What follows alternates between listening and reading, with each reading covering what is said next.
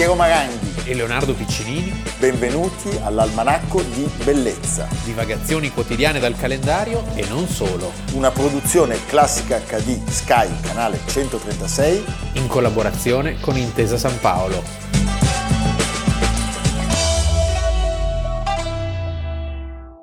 Almanacco di Bellezza, 18 settembre.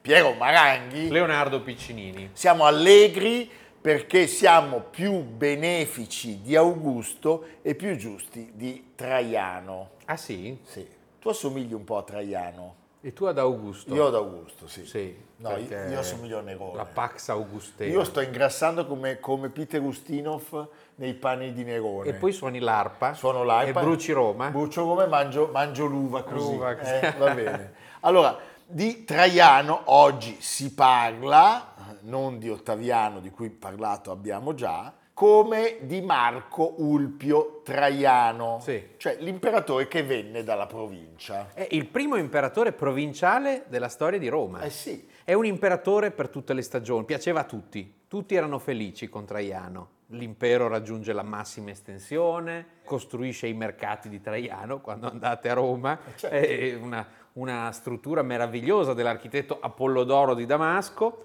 È un, eh, un generale, quindi un uomo solido, non aveva dei grandi No. così, grilli per la testa, non era un intellettuale, No. ma era un uomo di straordinaria forza e resistenza. Era affidabile, come una macchina di quelle tedesche solide, insomma, Sì. che non ti lascia a piedi. non come quelle che abbiamo noi che ci lasciano sempre all'autogrill.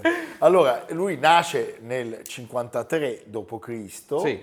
Per l'esattezza oggi, In Spagna, in Spagna, vicino a Siviglia. in una città fondata Tutta Siviglia conosce Bartolo, Si chiamava Italica. il birbo Figaro. Si chiamava Italica ed era stata fondata da Scipione, Pensavo Piedone. Piedone, Scipione l'africano, perché vi aveva insediato i suoi soldati eh, federati e cittadini romani, aveva quindi una ottima posizione strategica al centro della pianura betica vicino a Rivera de Huelva. Sei stato? Sì, sono stato ho passato delle estati straordinarie. Sul Guadalquivir, Sono- siamo sul Guadalquivir. dove Piero ha pescato. Io ho pescato dei pesci che sono innominabili, delle cose inaudite. E da lì poi sarebbero partiti alla volta delle Americhe. delle Americhe. È vero, eh? Non è vero? eh? Allora, le famiglie italiche più illustri della città sono appunto quelle degli Ulpi Traiano, che sono originari in realtà... De Todi? De Todi, cioè sono umbri.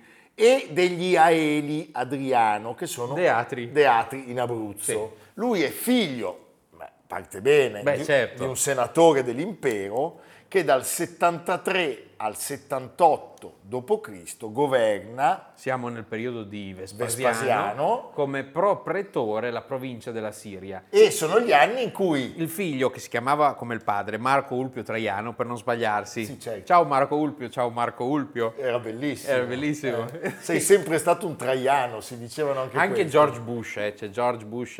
Lasciamo- Ciao George, hi George. Sì, lì purtroppo il figlio non è che proprio C'è il W. ecco. Comincia la sua carriera militare come tribuno appunto accanto al padre e quindi partecipa a quelle battaglie Eh. che fermano il tentativo di invasione della provincia da parte di chi? Di Vologase, primo re dei parti, un penso aveva tre occhi Vologase. Sì. Volo- Vologase prima aveva tre occhi, tre bocche. Sembra il nome di un medicinale, il, Vologase. Volo- il Eh, Vologase. hai preso il Vologase contro l'aerofagia. Dopo aver seguito il padre, che viene nominato proconsole d'Asia, la sua carriera in qualche modo dovrebbe essere ben pianificata. Ma cosa succede? Sotto Domiziano, Cattivissimo Domiziano. il Sì. più caino del mondo, No, poi dopo, soprattutto Domiziano rovina l'impero perché porta i conti di Roma allo Eh sfascio. no, e poi era maniaco, pensava che Sì. tutti lo volessero uccidere, per Certo. cui gli ammazzava prima lui. Non si candida al consolato, ma va a comandare la settima legione Gemina, che era posizionata nel nord della Spagna, e, E poi va in Germania. e sale fino alla Germania superiore. si trova in Germania nel momento cruciale. Sì, perché deve sopprimere la rivolta di Saturnino. Saturnino, che non è il, il, il bassista, grande Saturnino. Caro amico che salutiamo, no, questo è un altro Saturnino, Lucio Antonio Saturnino, che si è fatto, pensate, nominare imperatore. È un usurpatore. È un usurpatore in quella città, in quel luogo che, Mainz. che diventerà Magonza. Sul? Reno. Bravo. E poi c'è anche Magonza sul Meno. No. non c'è. Va bene. Sul Piave. sul Piave. Senti, nel, no- Magonza di Piave, di sai? Piave.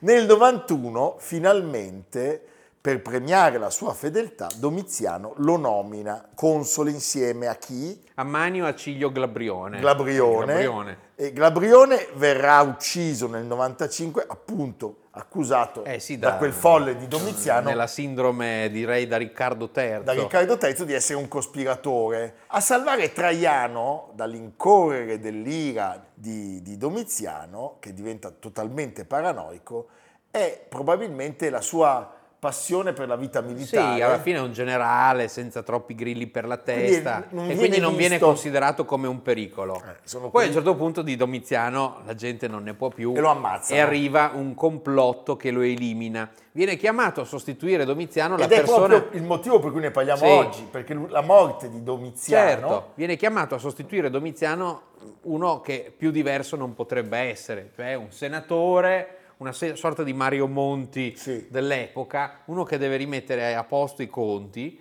e che eh, deve riparare quindi l'economia dello Stato che era stata distrutta dalle follie di Domiziano. Marco Cocceio Nerva. Nerva, c'è il foro di Nerva che vedete a Roma, in realtà lui regna per pochissimo. Niente. Nerva, però insomma fa delle cose buone, chiama eh, delle figure molto importanti a gestire lo Stato, una su tutte è Tacito che diventa console, deve però far fronte a un sistema che ormai si era polarizzato perché c'erano i soldati che avevano preso sempre più potere e reclamavano qua e là dei loro imperatori, lui era debole per affrontarli. Ci Allora voleva cosa- un soldato. e allora cosa fa per far fronte alle spinte dell'esercito, ai legionari?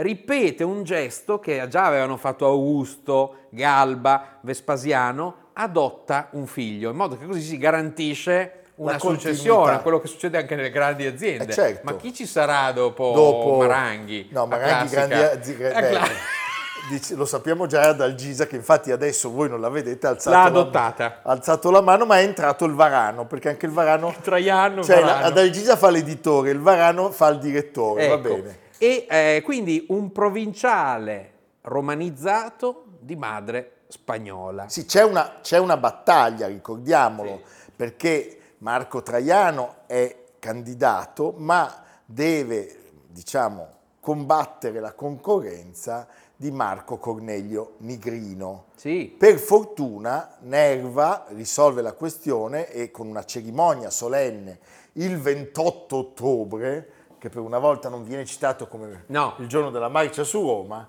pronuncia queste parole. Per la buona sorte del Senato e del popolo romano, oltre che di me stesso, io adotto Marcus Ulpius Nerva Traianus. è una scelta che piace ai pretoriani e ai legionari perché è uno di loro.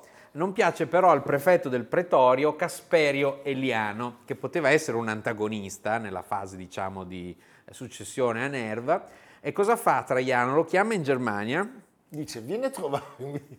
E io userei qui la frase del Eh sì, Sassaroli, in Germania. eh, mai andare in Germania. Mai andare in Germania. Eh, nella famosa Nerva- scena del cimitero. Nerva a 67 anni muore di polmonite nella sua villa agli Orti Salustiani, su ordine di Traiano, che quindi era già stato adottato e quindi gli succede naturalmente, viene divinizzato, le sue ceneri vengono collocate nel mausoleo di Augusto, gli viene eletto un tempio e i pretoriani che avevano così alzato un po' la testa contro Nerva vengono ricercati uno a uno ed eliminati senza pietà. Cioè, una volta, per- una volta ecco, arrivato al potere il mite Traiano, il potere lo esercita e come? Lui arriva a Roma un po' di tempo dopo perché era impegnato... Dopo due anni. Dopo due anni. sui confini, a mettere a posto i confini. I, i confini renani e danubiani. Eh no, a lunghissimi, immaginati la, la- la la È distanza. pazzesco. Sì. Senti Leonardo, e che cosa accade a questo punto? Traiano, mm, Traiano si dimostrò un grande amministratore e un uomo di pace, che mette Sì. d'accordo un po' tutti,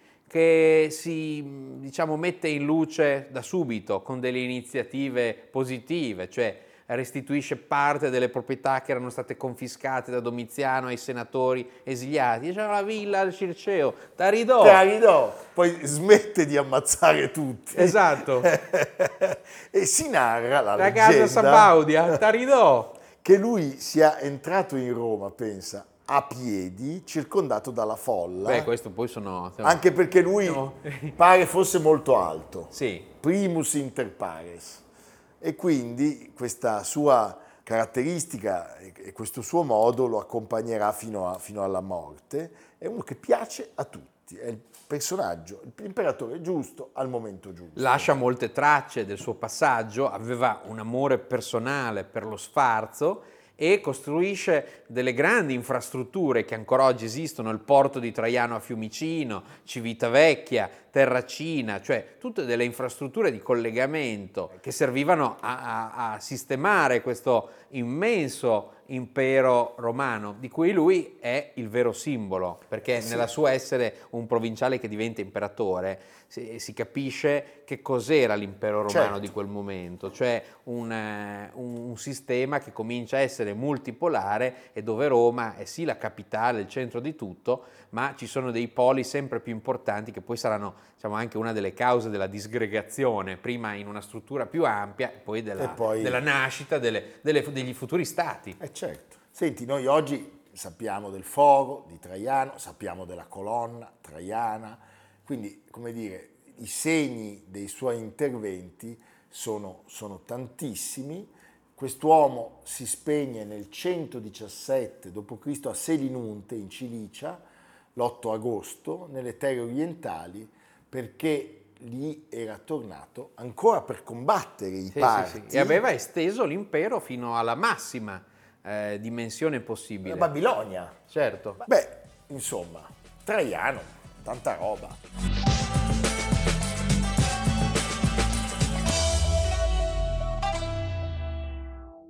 Allora, è evidente che Leonardo è Gomez, cioè il protagonista, e io sono, potete scegliere, o lo zio Fester o, o Lurch.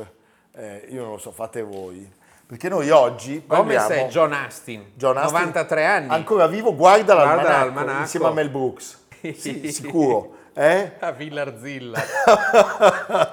Grazie al produttore David Levy nasce una, una- una serie fortunatissima che è quella degli Adams, che eh, appunto erano stati inventati nel 1938 dal fumettista Charles Adams per delle vignette che lui disegnava per il New Yorker.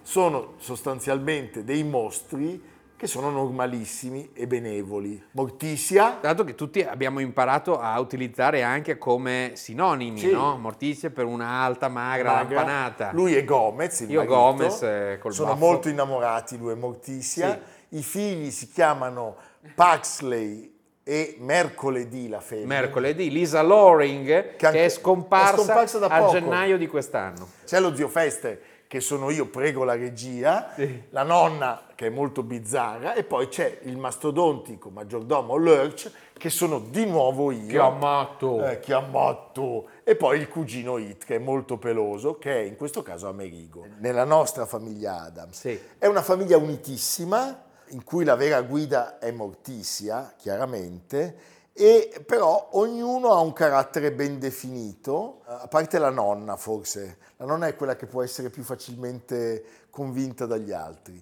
Allora, sono molto bizzarri loro, sono bizzarri anche gli ospiti della casa. È bizzarro tutto, anche la casa Sì, già la di casa. sé. Eh, c'è la pianta carnivora, c'è una piovra domestica e c'è una mascotte stupenda che si chiama Mano, che Sì. sta in un cassetto e ogni tanto viene fuori. Oh, Mano. Eh, la mano mozzata che fa capolino dalla scatola nera. Allora, Adams, il creatore della famiglia Adams, Il fumettista. il fumettista, diceva di aver tratto ispirazione dalla propria città natale. Sì, perché è pieno di quelle, case, di quelle case con la torretta, un po' no, di legno, un po' cadenti. Sì, poi c'erano le casette gotiche Eh, intorno, certo. la sua Sì, e sì, tutto. sì, quel post vittoriano infinito che, che in tutta l'America profonda. Stanno vicino a un cimitero e a una palude.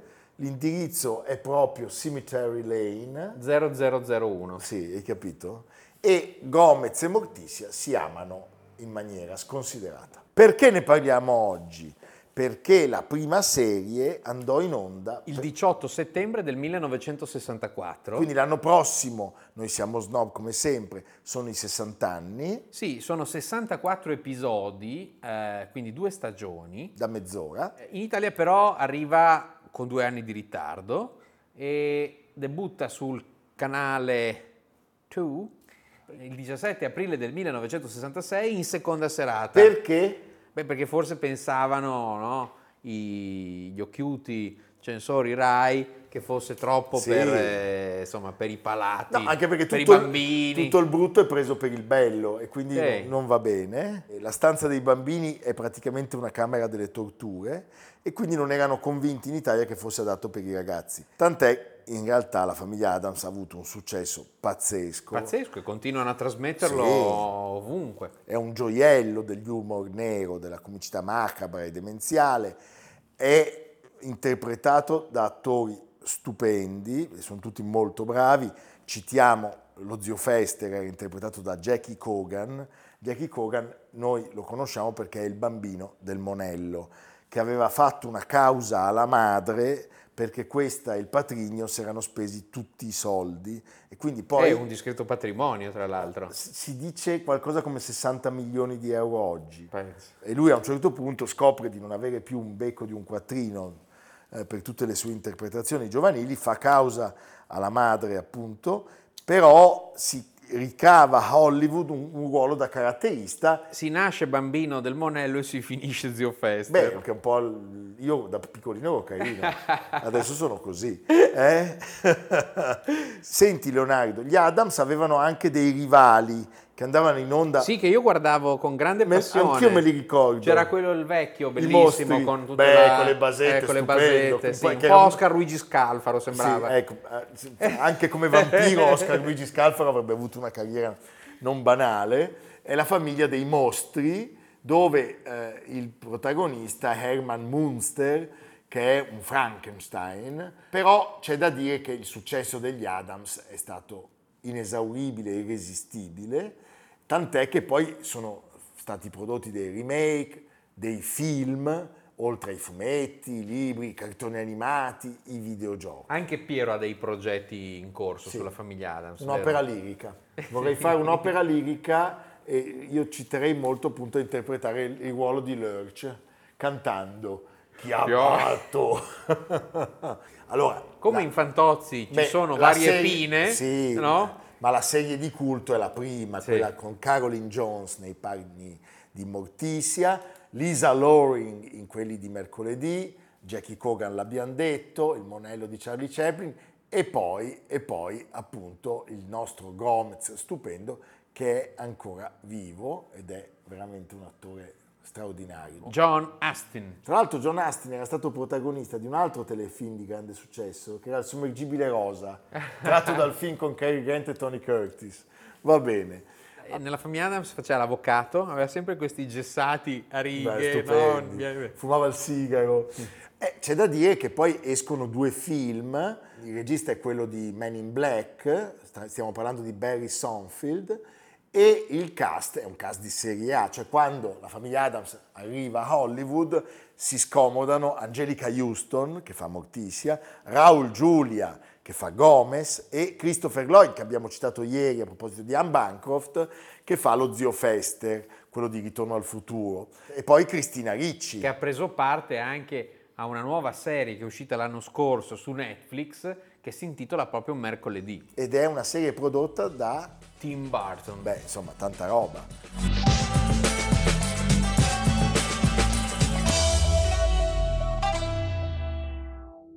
Leonardo, lo ricordiamo, tutte le puntate sono disponibili. È così, anche in podcast. Pensa che offerta, cioè uno può stare lì delle ore e delle ore. ascoltare noi. Ascoltare due imbecilli. Sì. Le potete trovare su Spotify, Apple Podcast e Google Podcast di Intesa San Paolo On Air, lo sponsorato della nostra trasmissao. Dovete cercare Almanacco di Bellezza 2023. Se non riuscite, avete dei problemi, non, non prende la parabola, non so, c'è il, il decoder, no? Eh? Telefonate a Piero, Sì. Piero risponde e vi dà anche dei consigli Sì, sulla... vi porta anche No, dei- ma dei- non so, no. cosa dovete fare per salvare il vostro matrimonio. Sì, porta anche dei, quello, pro- dei prodotti. quello giusto sono io, eh. Dei prodotti a casa. Vi, porto dei prodotti. Fa delle dimostrazioni. Sì, una crema per i piedi. Va bene Leonardo, la situazione sta degenerando, ma avendo lavorato tutto agosto, adesso a settembre... È normale che ci sia un certo rallentamento. Sì, abbiamo Le dei, sinapsi eh, non abbiamo, abbiamo dei, dei rimbalzi. Sì. Più che sinapsi sono le nostre...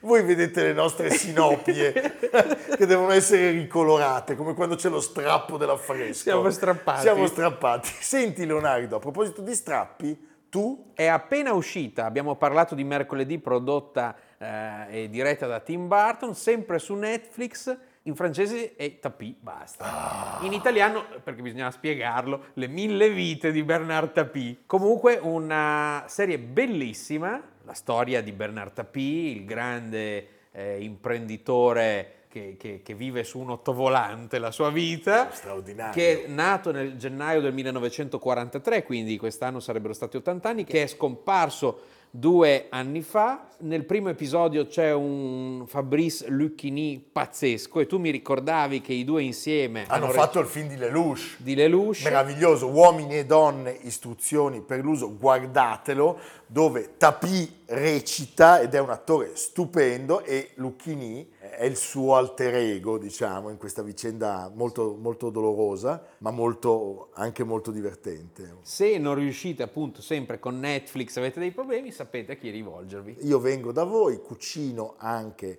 la pasta con i fagioli e poi stiamo insieme e poi vi mette anche le coperte. Sì, una partita a burraco, mi offrite un GNP, Sì, eh, insomma sì. è tutta una cosa Si per stare insieme, si perché lui non ama nessuno, No, per cui no. se lo chiamate non vi risponde, a lui piace stare da solo, Della grotta. nella grotta, leggere dei libri. Il Platone, Sì, la grotta. Platone. Lui di notte parla con Ercole De Roberti nel- in sogno, fa delle cose così. Io invece ci sono e sono felice di stare con voi, Bravo. perché io amo il prossimo, lui no. E con questo, E con questo linea alla regia per i programmi di Classica HD. lui è contento. Ecco. Ecco, Ci vediamo domani.